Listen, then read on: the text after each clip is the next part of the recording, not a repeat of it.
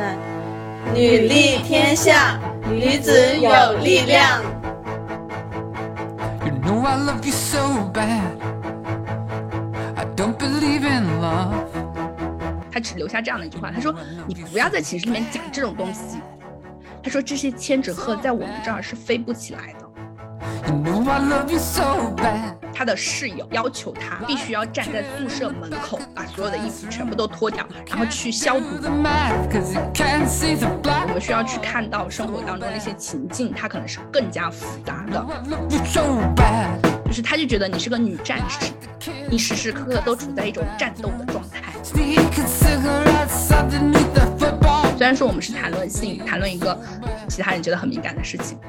但是呢，它其实自始至终，它其实还是属在教育里面的。很多的孩子，农村的女生、女童，她们就遭遇过一些性侵，你很难想象那个数量是有多少。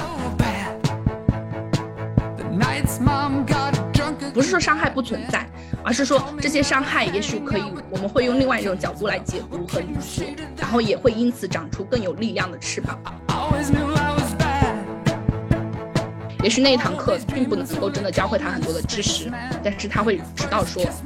弹性原来是可以这么坦然。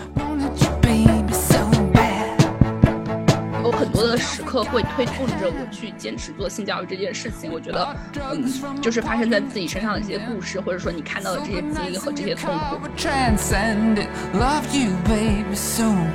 先自我介绍一下，就我叫糯米，我是在大学的时候开始做性教育的，就是因为我们学校有一个社团，它是专门做青少年性与生殖健康和艾滋病防治教育的。呃，就是我在读大一的时候就加入了这个社团，那个时候它叫同伴教育，我并不知道同伴教育讲的是性教育这个东西，我只知道哦，同伴教育我要去参加一个社团，然后我就去了。去了以后呢，当我第一次参加活动以后，我才发现哦，原来是讲性教育，但是我非常的兴奋，因为我印象特别深，就是我第一次去参加活动的时候，我的学长学姐们他就在那个课堂上教我们如何坚持全程正确使用质量合格的安全套，就是给每个伙伴发香蕉，然后发安全套。我当时学了以后，我觉得哇，太厉害了吧！这么居家必备旅游的这种实用技能，那是我第一次看到安全套，我觉得太厉害了，我以后一定要接着做这件事情。于是呢，我就把一个安全套和一个香蕉带回了我的宿舍，我说我要回去教我的室友们学会这个东西。然后我我当我回去以后，我就把啪的一下，我就把安全套给掏出来，我室友就围上来。说你今天学了什么？我说学学了怎么使用安全套。然后我说着话，我又把香蕉给掏出来。我说我我带了香蕉跟安全套回来，我今天要教你们怎么正确使用安全套。呃，就是有一个室友，他突然之间就看到我把香蕉掏出来了，然后他脸色就变了。他脸色变了以后，他就啪的一下，他就把门关上了，就是把我们寝室门关上了，然后他就出去了。他只留下这样的一句话，他说：“你不要在寝室里面讲这种东西。”我当时没有想过说。就是我的室友会是这样子的一种反应，因为我觉得，哎，这不是很好的一个技能嘛，就大家学一学嘛。但他的那个反应让我就觉顿时就觉得还挺伤心的。呃，后来直到后来，其实是我跟这个室友就成为特别要好的朋友，因为我后面还是坚持在学呃在学校里面做性教育，在在宿舍里面跟大家开卧谈会这样子。然后跟他成为好朋友以后，我才知道说，呃，原来他在进入大学以前就有过流产的经历。这是我从来没有想过的事情，就是我没有想过这些经历会发生在我的好朋友身上，我就觉得特别特别的痛心。就是有很多的时刻会推动着我去坚持做性教育这件事情。我觉得，嗯，就是发生在自己身上的这些故事，或者说你看到的这些经历和这些痛苦，你就会想要去做，就是就会有这样的动力。然后我自己的话是读大一的时候，其实那个时候还不是很懂，呃，只知道说，哎，这是一个社团活动，我我想这么去做而已。然后我印象特别深，是有一年我们有一个活动是去劳教所里面，就是当时我们所在的那个城市是湖南艾滋病病毒感染者人数最多的城市，然后那个劳教所里面就有很多呃就是戒毒人员，然后他们有一些人是感染了艾滋病的，呃，然后我们当时就是做一个联谊活动，我当时做主持人来着。然后我们那个活动联谊活动最后有一个环节，就是送那个千纸鹤，就是我们社团里面有一些伙伴，他会把那个千纸鹤叠好，然后把那个千纸鹤就送给，就是那些大哥。然后我当时就拿了一堆千纸鹤，我心想这千纸鹤都带过来了嘛，总不能再带回去，对不对？然后我就把那些千纸鹤就递给那些大哥，然后那个大哥他就跟我说，他说不用不用不用不用给我这么多，我拿一个就够了。然后他就说了，让我印象到现在都记得这句话，他这么说的，他说这些千纸鹤在我们这儿是飞不起来的。我当时听了以后，我就觉得非常非常的受震动，没有想到过说这种关于疾病，或者说是他对。他们会处在什么样的环境里面？包括说我后面去呃了解关跟艾滋病相关的，以及包括很多艾滋病病毒感染者所面临的一些状况，他们所面临的一些境遇的时候，就是那是一个我从来不了解的世界，会觉得说比起疾病来说，更可怕的是对于疾病的对于病人的这种歧视。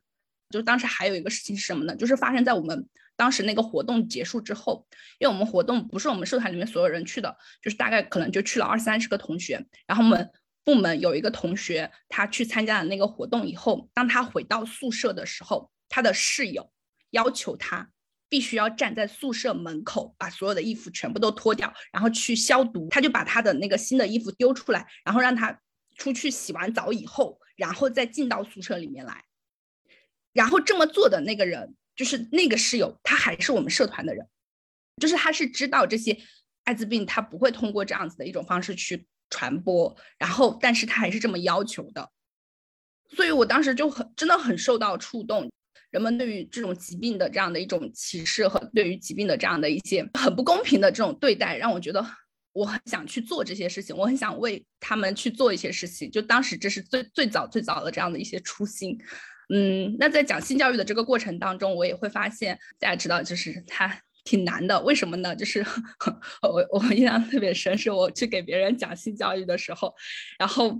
就有人来求助我，就是我们会说，哎，你要坚持全程正确使用安全套啊，然后你要怎么怎样，怎么怎样，怎么样做。但是很多人就算听了你的课，或者他听了一节以后，他并不一定会真的会这么做。然后他还是会遇到问题以后，他可能还是会来咨询你啊，我们就是没有带套啊，或者怎么怎么样，然后要怎么办啊？后面要怎么处理啊？会不会怀孕啊？就是会有很多这样的一些疑问过来，然后我就会一直在思考，为什么呢？就是为什么这些人知道了这些知识，他们依旧不会这么去做？我会觉得他不是一次这样子的同伴教育就能够解决的一个问题，或者说是，呃，我们需要去看到生活当中那些情境，它可能是更加复杂的。就比如说，呃，有一些人会说啊，你要教会女生去自爱呀，然后呃，然后你就跟他说无套不做怎么怎么样。但是你在那个真实的那个情境下，当我自己去发生性行为的时候，或者说当我自己去经历那些事情的时候，它就是很复杂的。他在那个当下，他是没有办法做出我们认为最理性的、最好的、最正确的那个决定，不是他的问题，是这个环境的问题。嗯，然后就这些东西会让我很有很多很多的思考。然后包括我们性教育里面还会讲一个部分，讲性别平等，讲性别教育这一块。然后我就觉得我一直都讲不好这个内容，我也不知道怎么讲。后来呢，我就在二零一三年的时候去参加了一个女权培训，在那个培训里面，我第一次知道二零一三年，二零一三年反家暴法还没有出来，但是那是我第一次知道，就是家暴是一个不可以被接受的行为。呃，为什么我要这么说？因为我自己是一个呃在家暴的家庭里面长大的孩子，就是我小时候就看到我爸爸打我妈妈，呃，我爸爸妈妈都会打我打孩子，然后我周围的家庭里面就是没有一个家庭不家暴。我不知道大家大家有没有这样的感受啊？就是我看到的所有的夫妻，我看到的所有的亲密关系里面，比如说我的呃我的什么叔叔阿姨啊，或者说是我爸爸妈妈认识的那些叔叔阿姨伯伯啊什么的，他们都有家暴的行为。然后你就觉得家暴是一件很正常的事情啊，每个孩子都会这样长大。但是直到在那个培训里面，我第一次知道哦，家暴它是一个，就是不可以这么做，人不应该这样被对待的这样的一个行为。然后我是第一次知道什么叫公民社会，什么叫公民。我我小时候其实政治很好的，呃，我会知道人有什么样，就每个公民有什么样的权利。但是我从来都不知道，就政治课本从来不会教你的是什么呢？他会告诉你你有什么样的权利，但是他不会告诉你你如何行使你的权利。那是我第一次知道说，哦，人们可以通过什么样的方式来行使自己的权利。对，然后我印象特别深是什么呢？当时也发生了一件特别有趣的事情，就是跟吸烟相关的。我们在酒店培训的时候，就是就是等于酒店一个小的会议室嘛，然后旁边也有一群人在培训，然后那一群人呢，就有一些男性他就抽烟，就在我们培训的会议室门口抽烟。呃，我们当时就是跟他们去协商，就说就要他们不要在这个门口去抽烟，说你们可以去专门的那个抽烟室里面抽烟，因为他们其实也有一个专门的抽烟室的。但是呢，这一群人他们非常的不听劝，中午劝过以后，晚上又在我们那个门口，然后我们就忍无可忍，跟对方发生了一些口角，当时就报警了。报完警以后呢，警察来了以后呢，带走了他们，但是呢，也没有给出任何的一个解决办法，也没有说什么。大家也知道，就如果你真的报过警的话，你就知道他们根本就是和稀泥，就是这样子的。然后我们当时非常的生气，然后他们把人带走以后，我第一次知道有一个有一个部门叫做都警台，你报了警以后，然后你可以打电话给都警台，要求。警方尽快的来报案，就你报案以后，就是他等于要给你进行调查，然后整个流程的报备，就是督警台会去督查警官他的，就是警察他的行为有没有落实好，有没有做到位。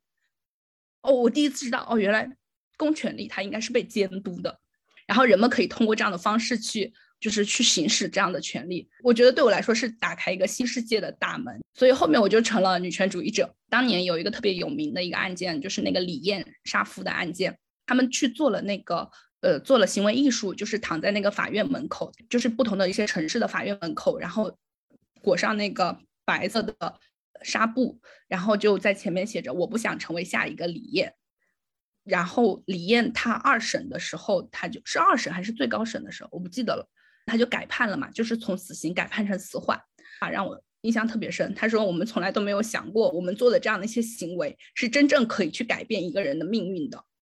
就像我们今天，呃，我相信很多的伙伴去为小花梅，呃，去转发、去呼喊，然后去做很多这样的事情，就是我们会相信，呃，我们的命运是连在一起的，或者说是我们可以做一些事情，让他的命运发生改变。所以我。那个时候我就决定我要做一个女权主义者，因为我会觉得我们每个人就是女性的命运是连在一起的，在这个过程当中你会获得很多的力量，然后你可以帮助很多其他的人，你做的这些行为都是是重要的，虽然它很微小，虽然它不一定，特别是在今天这样的一个环境里面，它不一定是一个多么多么有有影响力的事情，但是你做了。于是呢，我就当时特别感慨，我然后我就下定决心，我以后一定要成为一个女权主义者。于是我就带着这样的期待回到了我的学校。回到学校以后，我就。面临着现实的打击，那个时候还是二零一三年，网络其实没有这么发达，微博才刚刚开始用。呃，像现在的网络社群，就是微信群啊什么的，其实就就大家就会呃，因为很多活动，然后结识很多女权的伙伴嘛，网上的女权伙伴。其实那个时候没有这么多女权伙伴的，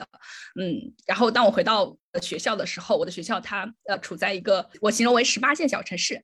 对。然后你的周围的同学，他们可能脑子里想的就是。第一学习，第二恋爱啊，第三吃喝玩乐，没有人跟你讨论这些话题的好吗？我的闺蜜听完我说我要做女权主义者，她是这么说的，她说啊，呃，做女权主义不不太好吧？你要不还是做性教育算了。呃，最早我做性教育的时候，她就不是很支持我，她说啊，怎么讲这些东西啊？做性教育不太好吧？后面就是变成，嗯，你还是做性教育，不要做女权主义比较好。嗯，但是我的闺蜜还是非常支持我的。她当时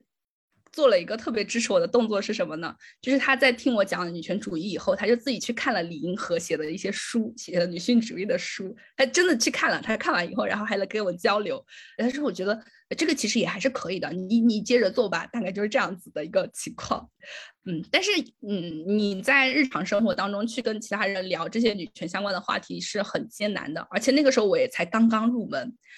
嗯，你知道嘴皮子就不是很好，但那个时候非常好的是什么呢？女权之声还在，女权之声那个时候有公众号，然后上面会有很多很多的文章。我经常为了说服别人，我就干什么呢？我就把女权之声上面的那些文章，微信文章，真的去整段整段的背下来。对我觉得那上面的观点特别的好，在我说不赢别人的时候，我没有办法说服他的时候，我就把那个观点给背下来，然后跟别人理论的时候，就把它巴拉巴拉巴拉巴拉这样子讲，讲完以后，人家。嗯嗯嗯，好行，你你说的对吧？就大概是这样子，就很傻，你知道吧？就很傻，但是也很有用。但是对于周围人来说，因为我自己是学医的哈，就是医学生来说，更重要的就是课业吧，然后就是其次就是出去玩啊，就大概就是这样子。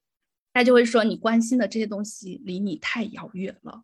跟我们没有关系。你为什么要关心这些东西呢？你关心了又有什么用呢？一三年的时候，呃，就我比较好的是什么呢？我有学长学姐，我们还是会一起做一些。事情，我我我后面去翻资料的时候，我发现我们一起做，在学校里面去推广如何使用女用安全套这件事情，然后去组织观影会，然后让然后包括那个时候还有我呃我毕业的那一年一七年的时候是是磊磊张磊磊的那个呃女权广告牌，就是反对性骚扰的那个广告牌，然后我就背着那个广告牌在校园里面行走，然后让大家来签名，然后背着它去长沙最热闹的五一广场，背着它走来走去，然后跟不同的人去宣传。这些事情就只能做一些自己能做的事情嘛，也不是说去组织活动或者怎么样，可能就是响应大家的一些嗯行动啊，然后包括跟周围人去科普啊。后来我就想得很通，为什么呢？在我的生活当中，真的没有什么女权主义小伙伴的，就是没有人可以线下来跟，就是线上我们可以这样子来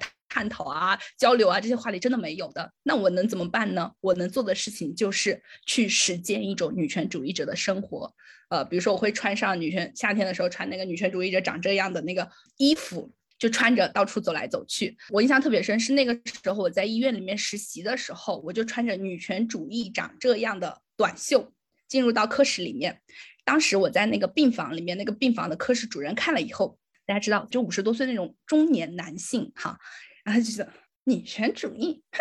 这什么东西？就大概就这样子，就嘲笑我，你知道吗？他为了嘲笑我呢，他还干了什么事情呢？就是我们当时，因为我是学口腔的嘛，然后我们在手术台上面做手术的时候，就那个男的他得了口腔癌，然后呢，他这个地方就是要被切掉，被切掉一块，然后就是把那个暴露出来的时候，然后这个时候那个主任就指着这个地方说舌神经，就让大家上去看嘛。我们作为实习生，我们就上去看，然后看看着看着，他就说。这个呢是舌神经，那男人的舌神经和女权主义的舌神经长得不一样，就你永远都想不到这些人他会在什么时候来跟你讨论这些东西，然后就非常的恶心。人家在做手术，好不好？我我然后我就说我不信，你就永远都不知道他会在什么时候来这样子来恶心你一下，嗯。然后在生活当中，嗯，反正就是我会转发很多的文章啊，然后。如果有可能的话，就会跟周围的人去谈论这些话题。我会觉得说，就蛮长时间里面其实是非常孤单的状态。我不知道大家有没有收到过这样的评价哈？我我反正我总觉得我经常收到这样的评价是什么呢？就是如果刚开始认识我，或者说是他对女权主义并不熟悉和了解的时候，或者说很多人都会这么觉得，就是他就觉得你是个女战士，你时时刻刻都处在一种战斗的状态。呃，你会为了生活当中所有的跟性别相关的那些话语去反驳，你可能反驳他，指出他，你可能很扫兴，人家可能只是想开个玩笑，太难了，就很难的。后来我就觉得，唉，就这样吧，管他们觉得是我是不是女战士了，我就就这样吧。好，这里大学大概部分就讲完了，然后接下来我就讲开始工作了。那工作呢是这样子的，就是我自己是学口腔医学的，但众所周知，口腔医生是一个非常非常赚钱的职业，所以在在我的同学当中，基本上百分之九十以上的同学，他们就继续进入这个行业开始工作，嗯，很少很少会转行啊，这样子嘛，呃，就是这种一眼望到头的生活，就你读完。本科，然后你就去读研究生，然后读研究生，你看，呃，如果可以的话，就读个博士生；如果不行的话，你可能就进个医院，然后医院你再一级一级的往上升就可以了。就是这是一种一眼望到头的人生。我就不想当医生，然后我对性教育这件事情非常非常的感兴趣，所以我就来了现在的这个公司。因为我跟现在公司的那个老板，呃，就大学的时候就认识，我们做同呃做同班教育的时候就认识了，参加夏令营的时候就认识了，所以我就来了。保护豆豆工作，来保护豆豆工作以后，就会发现，其实如果你真的是要做性教育这件事情，它是归属在教育这个事情里面的。就性教育，它虽然说我们是谈论性，谈论一个其他人觉得很敏感的事情。但是呢，它其实自始至终，它其实还是属在教育里面的。如果当它是一个教育的一个事情的时候，我们可能需要一种更加润物细无声的那种教育才是更好的。因为如果你只是强硬的把你的观点摆在别人面前，他可能是更需要方法，对，需要方式和技巧，而不是单单的去跟别人去表达和传递你的观点。所以我也会。呃，去看很多跟教育相关的书，我会特别喜欢的，就是用讲故事的方式去给大家传递我们要想想讲的这样子的一些性教育的观点和理念。因为我们是一个商业公司，那商业公司你不可避免的就是你必须要存活下去。对，就是要赚钱，知道吗？就是要赚钱。那很多时候，我们国内，当然我们国内有做的非常好的一些性教育组织，呃，像呃你我伙伴啊，绿芽基金会，还有刘文丽老师他们那个爱与生命，对吧？呃，然后他们会做的很好，做的很多，就是这种项目制的，或者说是很系统的。但是我们是商业公司，我们需要先想到的是，我我们要怎么赚钱养活自己。它比起去运作一个项目，可能更加不容易，因为他要接受市场的考验，就是市场的人，就是家长，他愿不愿意为你这个东西买单，就是它是一个需要更多考验的一个事情。因为呃，当然了，我会觉得我们国内的这样的一种性教育的氛围其实是越来越好的。嗯，相比以前来说，大家就觉得性教育可能没有那么重要啊，或者说是性教育不是那么必须的时候，现在的人们，就现在的家长。当然也是越来越多年轻人成为家长以后，呃，就会对性教育是更加重视的，会认为说我们家孩子需要性教育，但是呢，他觉得他需要性教育和他会愿意为性教育这件事情买单，他又是两码事，你知道吗？就还挺难的。我们去做推广的时候，有经常遇到有一些父母，他们秉持的观点就是，呃，我们家是个男孩子，他可能不需要这些教育啊，可能女孩子会比较需要。嗯，那还有的就是我们家孩子还比较小，也才五六岁、七八岁，可能到了青春期的时候，他才需要这样的一些教育啊，这是我们经常、经常、经常会遇到的一些事情。嗯，那在在这个过程当中，当然我们也是需要去慢慢的。找到我们的那个目标客户和目标人群去做，可能更多的就是愿意或者说有能力去为孩子的性教育买单这件事情，可能更多的是城市中产家庭，就是他们会有更有余力去为孩子的这样的一些教育部分去买单。但是不得不说的就是，我我同时也会意识到，就是农村，特别是留守儿童的这样的一些，就是越是这种资源缺匮乏的地方，他们这些孩子真的需要的性教育是越多的。我记得有一次，我跟一个。一个基金会的朋友一起吃饭的时候，他就说，他们当时在农村的时候，他们其实只是做一个教育的项目而已，并不是做性教育的项目。但是呢，在做这个这个教育项目的这个过程当中，他们就发现很多的孩子，农村的女生、女童，他们就遭遇过很多，就是遭遇过一些性侵。你很难想象那个数量是有多少，就包括我们到今天，你也很难想象被铁链锁起来的女性到底有多少。我会觉得这真的是一个很难想象的事情，所以他需要很多的人去做这些事情。然后包括我觉得我们像我，我会觉得，比如说我们保护豆豆能够做性教育这件事情，或者说有很多人愿意来为性教育付费和买单这件事情，它也不是绝对不是我们公司的产品有多好或者怎么样，它一定是前人的基础。前面有很多的人在性别这件事情上，在性教育这些事情上做了很多很多很多的努力。包括女权行动这些，我会觉得这一些是一定是建立在前人的基础上，然后到今天影响了更多的人，才会慢慢慢慢的有人会愿意来为性教育买单，或者说是愿意去支持花钱支持性教育这件事情。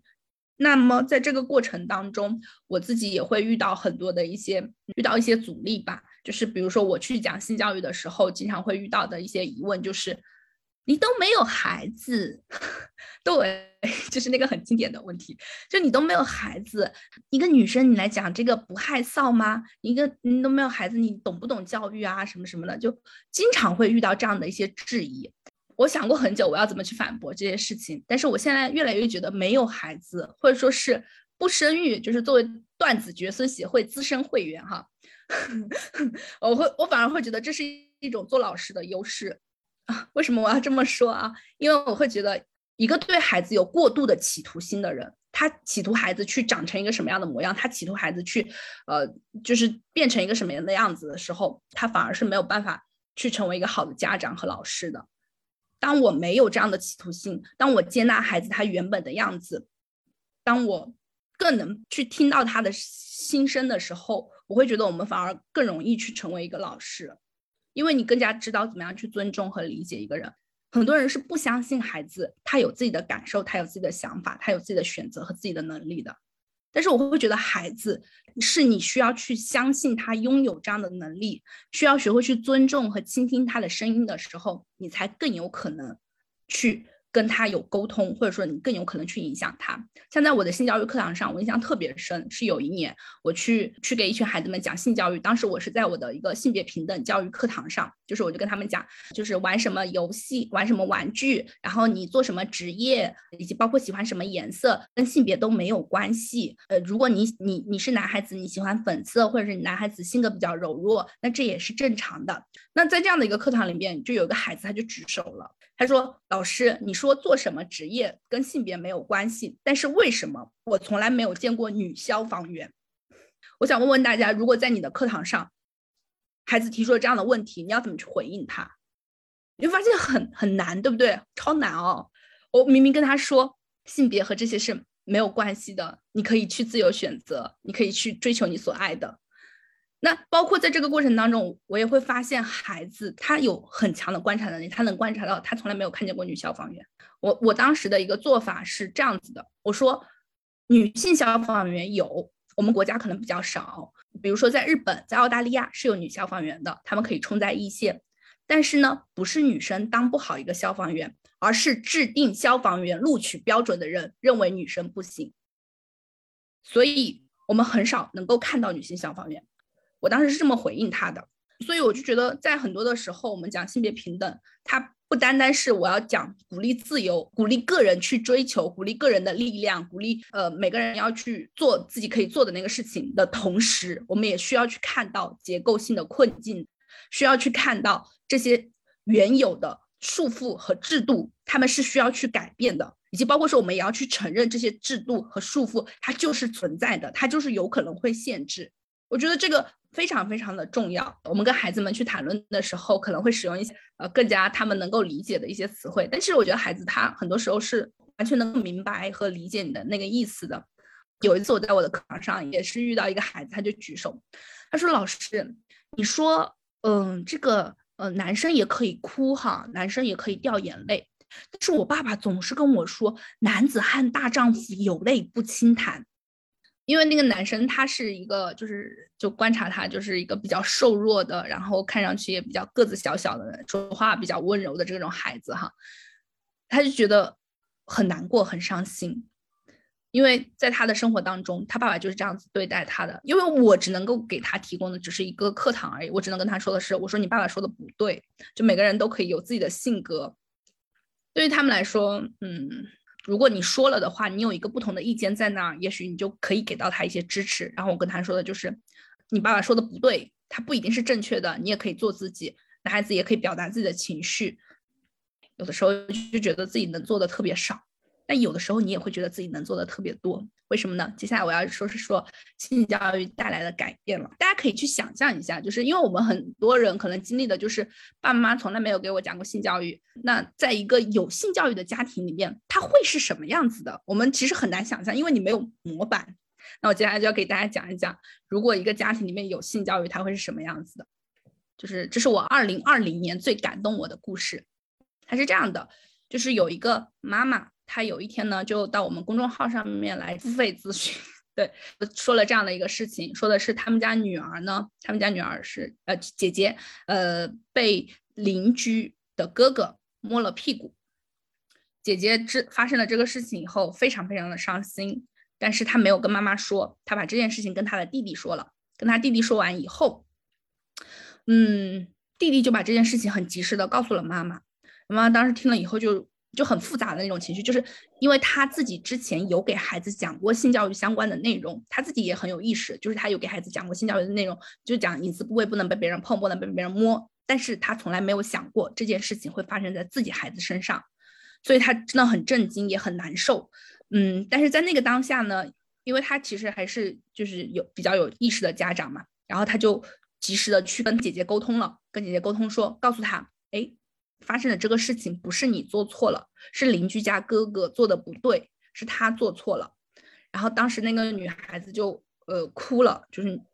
就她姐姐就哭了，就姐姐姐姐就哭了嘛，就是哭完以后就大概那天晚上就过了。然后她来找我咨询，就是问我两个问题：第一个要怎么样去跟男生的家长沟通；第二个问题就是呃要不要带孩子们去做心理辅导等等这样的一个情况。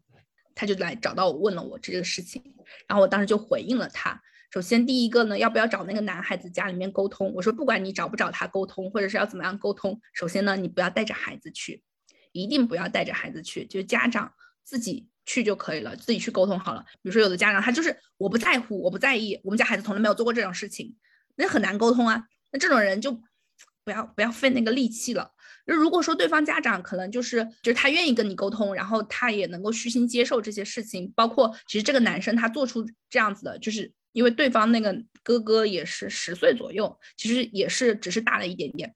嗯，那他十岁做出这样的行为的时候，其实也是意味着这个男孩也是非常非常缺乏性教育的。就是如果可能的话，其实这个男生他也需要去接受性教育。他可能做出来的行为只是他好奇啊，或者怎么样。这是第一个，就是如果要沟通的话，我大概教了他一下怎么沟通，讲一些什么东西。然后第二个呢，要不要做心理辅导这件事情？其实这个妈妈当时做的特别好，就是她跟孩子说这不是你的错，并且安慰了孩子，呃，支持了孩子的这样的一些心情。他其实处理的算是很多家长里面非常好的了，然后我就跟他说，根据孩子的表现吧，就孩子的那个表现来说，就当时晚上哭了以后，然后后面就第二天没有什么事情，然后包括那个女孩，她就说，她说我再也不要去那个哥哥家玩了，我说没有问题，就不用去了。就是孩子他基本上处在一个相对比较稳定的一个情况下，因为很多时候会发生什么事情呢？就是家长他如果过度的紧张这个事情，他如果觉得这个问题很严重，他会这种心情。他会影响到孩子的，虽然他表面上不说这件事情，孩子可能本身对这个行为，他可能呃哭一下，或者说是他情绪宣泄到了，或者说是你给到了他一些支持，他可能也可以自己慢慢克服这个过程。根据评估下来，大概就是他孩子其实是不用接受心理辅导的。然后我是建议这个妈妈自己去做心理辅导，因为你可以看到这个妈妈她在那个呃跟我交流的那个过程当中，咨询的那个过程当中，她所呈现的那个状态是非常非常的焦虑的，她焦虑度很高。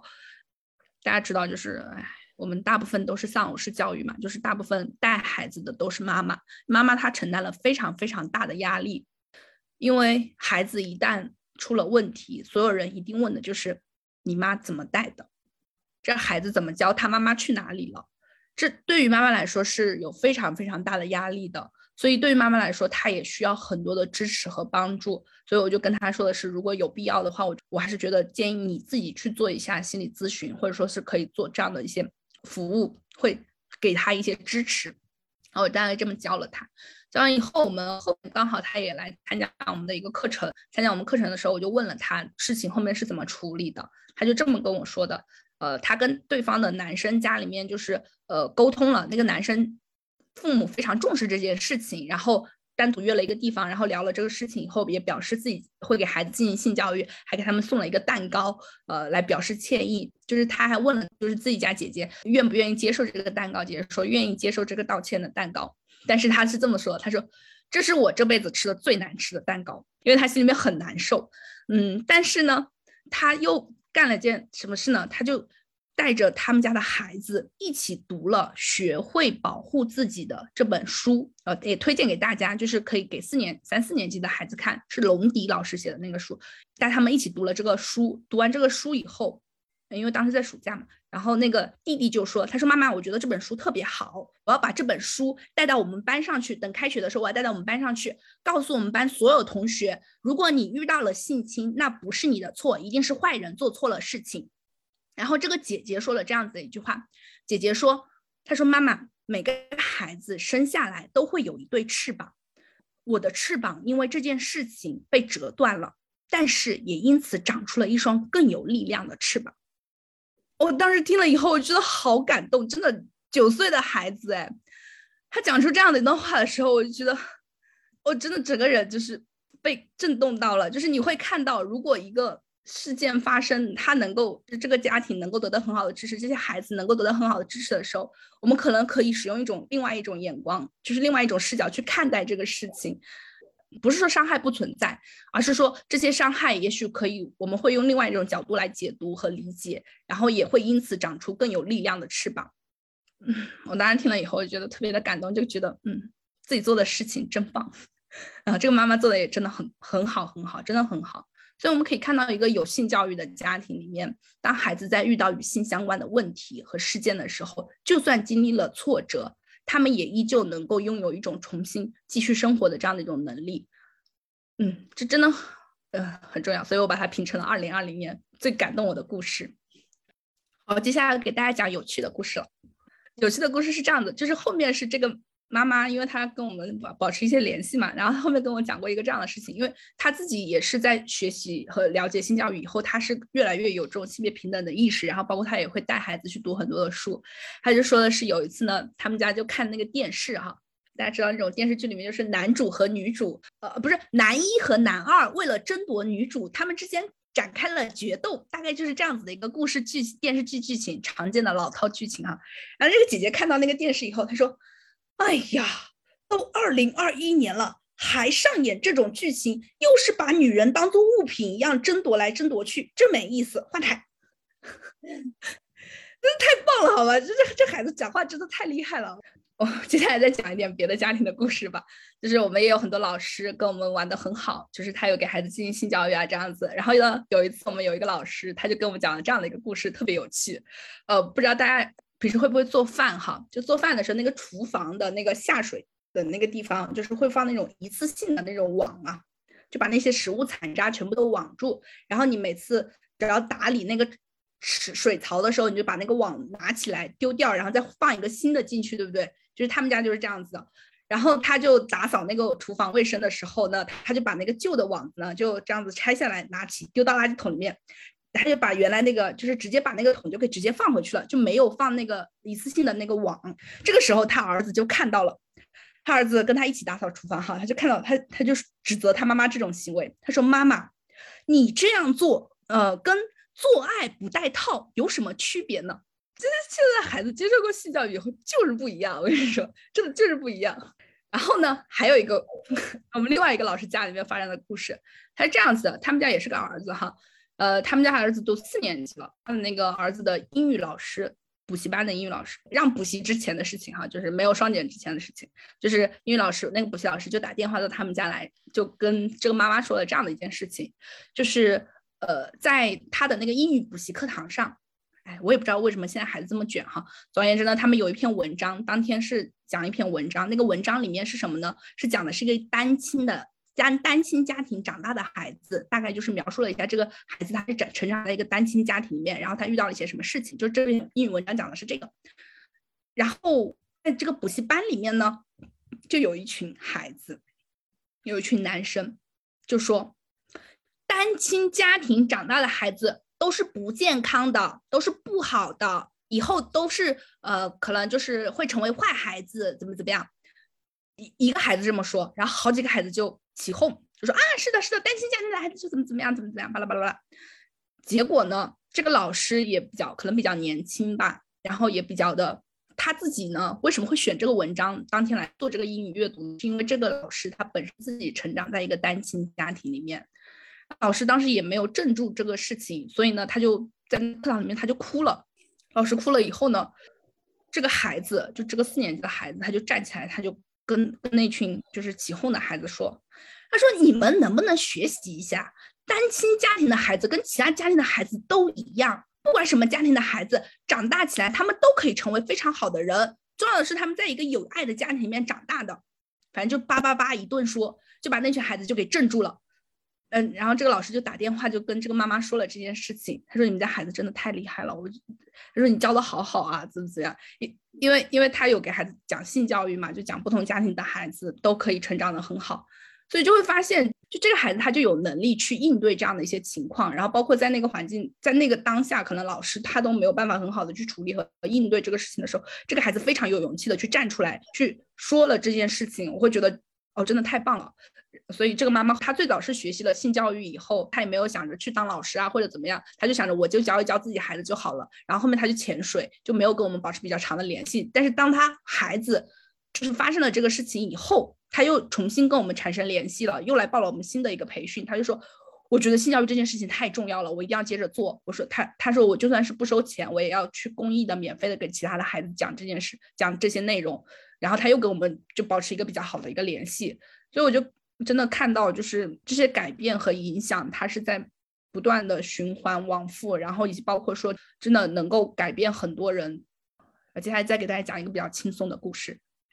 我们有个老师呢，他有两个孩子，两个女儿。嗯，有一天呢，他上完厕所以后呢，出来就摸一摸肚子嘛，他摸一摸肚子，然后他大女儿就看见了，说：“妈妈，你最近是不是又长胖了？”他心想：“嗯，我不能承认我长胖。”我于是呢，这个老师他就说：“他说我没有长胖啊，我只是怀孕了而已。”他大女儿一听，姐姐一听，啊，怎么回事？我妈竟然怀孕了！于是呢，他就打电话给他爸，他说：“喂，爸，怎么回事？我妈怀孕了，你们为什么不采取避孕措施？”爸爸，那爸爸当时接着电话还没说呢，然后就被妹妹听到了这个事情。妹妹一听，她就跟姐姐说：“那姐姐，你上当受骗了。我前两天才看到我妈那个卫生间里面那个垃圾桶里面那个卫生巾，她前两天刚来过月经，她才没有怀孕呢。她要是怀孕了，她肚子里面那个孩子就叫做脂肪。很厉害的小姑娘，对吧？就大的大的可能也就八九岁，小的小的五六岁，大概就是这样子的一个年龄哈。就嗯，好，我的故事讲到这儿就差不多了吧。就是一个有有性教育的家庭，真的很很有趣，然后也会充满着很多的欢乐。好，大家有什么问题可以提问。啊，首先特别感谢刚刚您的分享。然后有个小问题哈，就是您刚刚提到，就除了说从财力的角度来说，有的人会有的父母会考虑给孩子买性教育课之外，那这些父母他们本身自己的性教育大概是什么样的一个程度呀？因为我觉得很多成人他们自己的性教育做的其实都不是特别好，那怎么去让他们就我不知道现现状来看是怎么样性教育程度的父母更愿意接受说帮孩子去买这样的东西？那在成人这一块的话，是不是也要做很多的工作对你们来说才能够把这个推广下来？谢谢。嗯，好的。呃，我回忆一下哈，就首先呢，就是一般给孩子进行性教育的家庭呢有几种，一种就是。呃，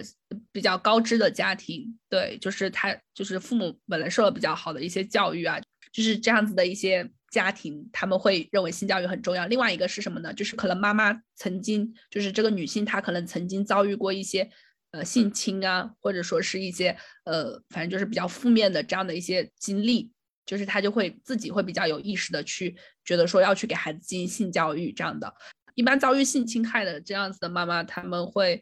哎，这大家知道这种比例真的很高很高，对，然后会焦虑会很多的那种家人很焦虑，然后另外一个就是我们很多的时候遇到的一些家长，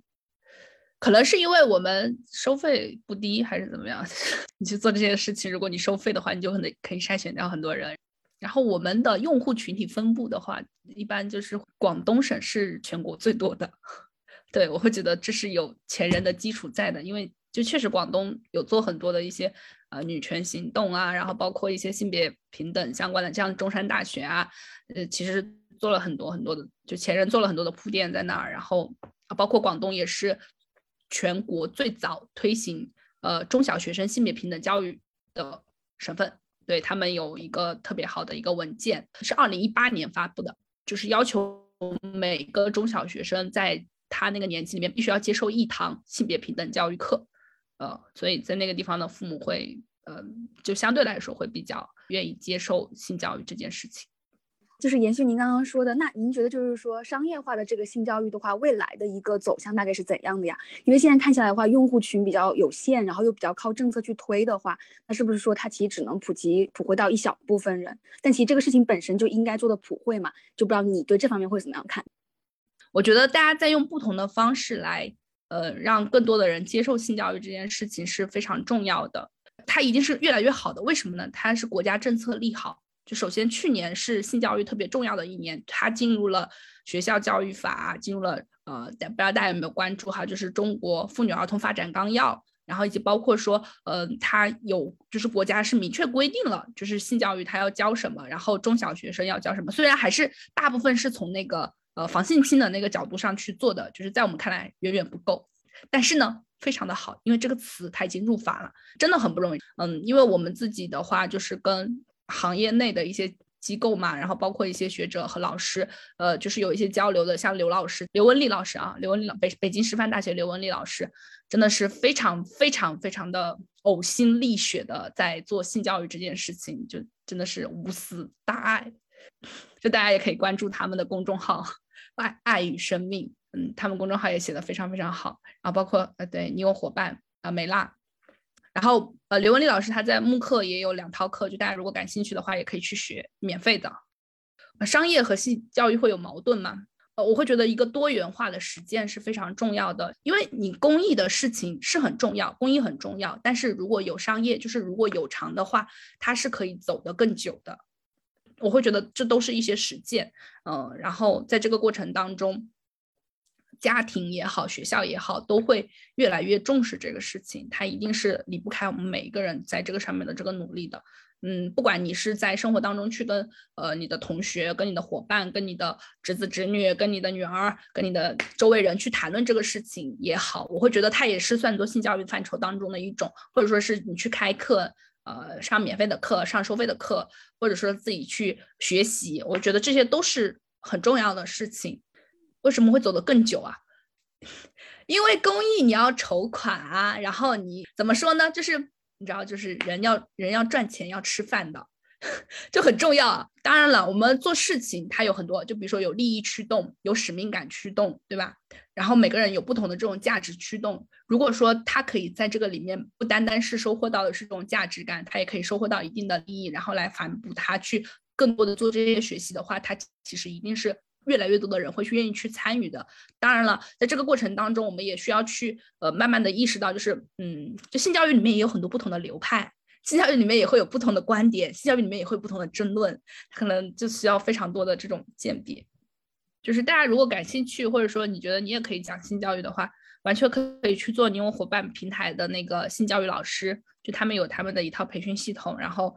呃，他们会给你提供一些支持，然后你可以远程的去给孩子们讲性教育的网络的课程。另外一个就是学习的话，就是北师大的那一套慕课，两套慕课，他们有两套慕课，他们那两套慕课也是非常好的一个学习材料。另外就是大家如果对比如说预防性侵就是感兴趣的话，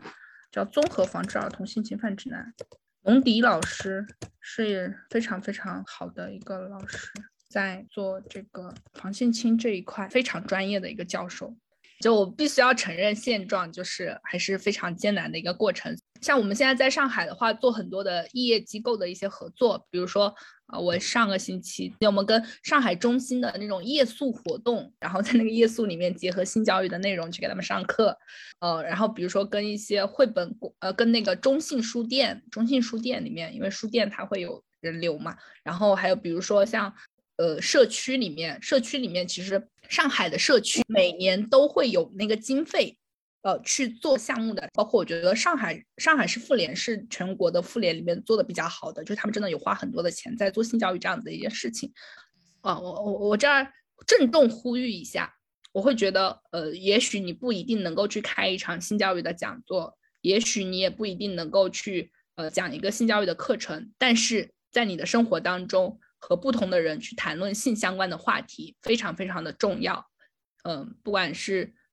嗯性经历也好，或者说是呃基于性就是基于性别的一些话题也好，呃，不管是我们生活当中发生的这些热点事件也好，跟你的同学、跟你的伙伴、跟你的朋友、跟你的亲密关系当中的爱人，呃，跟你的上司啊，算了吧，上司，嗯。可能，但每个人面对的情况不一样哈，跟你的，反正就是跟你能够谈论的这些话题的人，多多去谈论这件事情，我会觉得很重要，真的很重要。我有很多这种经历，就是跟陌生人谈论性话题的经历，你可以给他们传递，不仅仅是就一飞说的，就是我们可以在生活当中传递知识，就不仅仅是知识，更重要的是一种态度和一种